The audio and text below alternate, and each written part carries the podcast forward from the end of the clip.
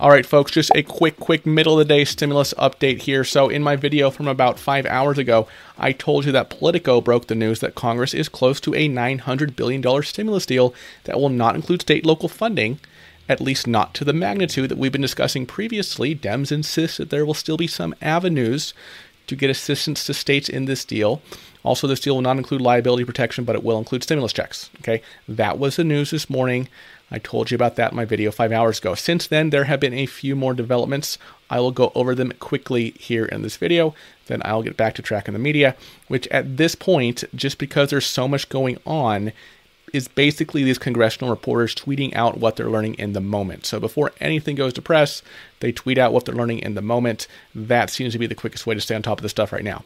Development number one Politico's reporting has been confirmed. This morning, I told you that Politico heard this report about this new stimulus deal from anonymous sources, but now we have the number two Republican in the Senate, John Thune, confirming that Congress is in fact discussing $600 to $700 stimulus checks. Now, I would not be surprised if what they land on here is something similar to what was in the latest Mnuchin proposal, which was the same amounts for adults, same amounts for qualifying children, right? Mnuchin's proposal reportedly had $600 for adults, 600 for qualifying children under the age of 17.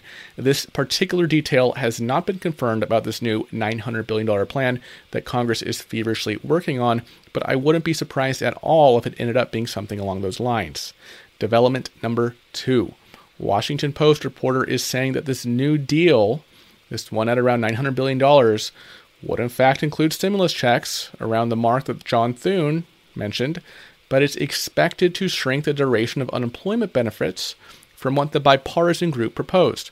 Bipartisan group proposed $300 a week for 16 weeks, beginning in January. So, roughly speaking, that's January to April, right?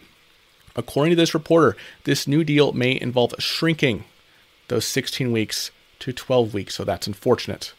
Development number three the Bernie Sanders Josh Hawley issue.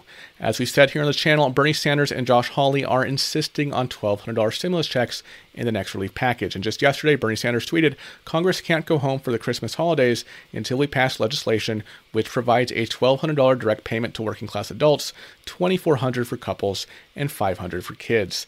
This is what Democrats and Republicans did in March through the CARES Act. It's what we must do today. So there are legitimate concerns here that Bernie Sanders, perhaps Josh Hawley as well, and others they can get on board with this will derail everything, right? Stimulus, government funding, all that, unless $1,200 stimulus checks are included. Well, according to a Politico reporter, Bernie Sanders is not openly criticizing this new proposal. He has called it a good start.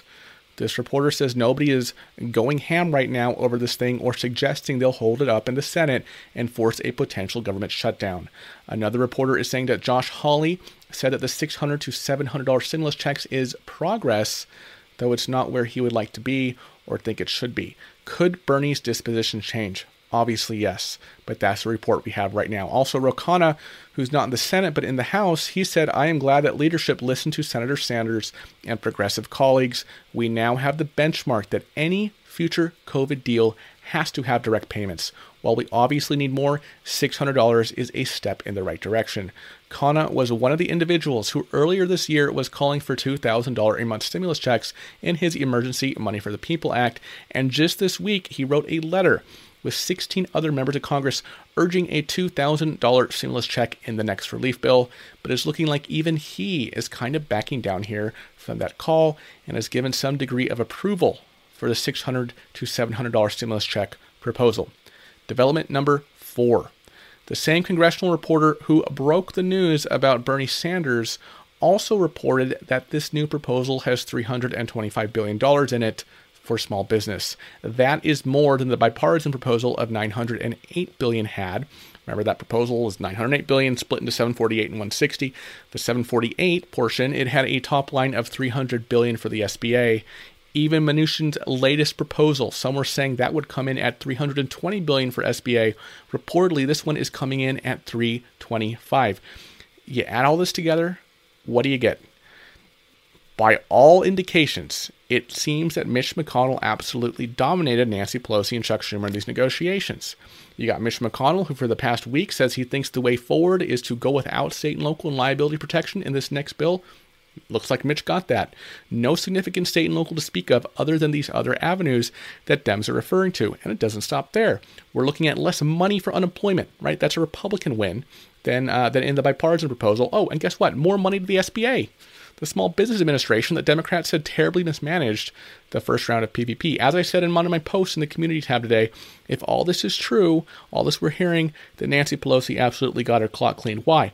Why would Nancy and Chuck cave like this? The only logical reason I can think of is because they firmly believe that the Biden administration will be able to accomplish something bigger something better. They are truly viewing this 900 billion merely as a down payment. We've heard that phrase a lot. I'm also guessing that they're planning on a favorable result for Democrats in Georgia on January 5th. That is the only way I can make sense of this. That Pelosi and Schumer are expecting big, big stimulus that will achieve all their hopes and dreams under Joe Biden but Mitch will still be there next year. And best case scenario for the Democrats, right? 50 50 Senate, they win both Georgia Senate races.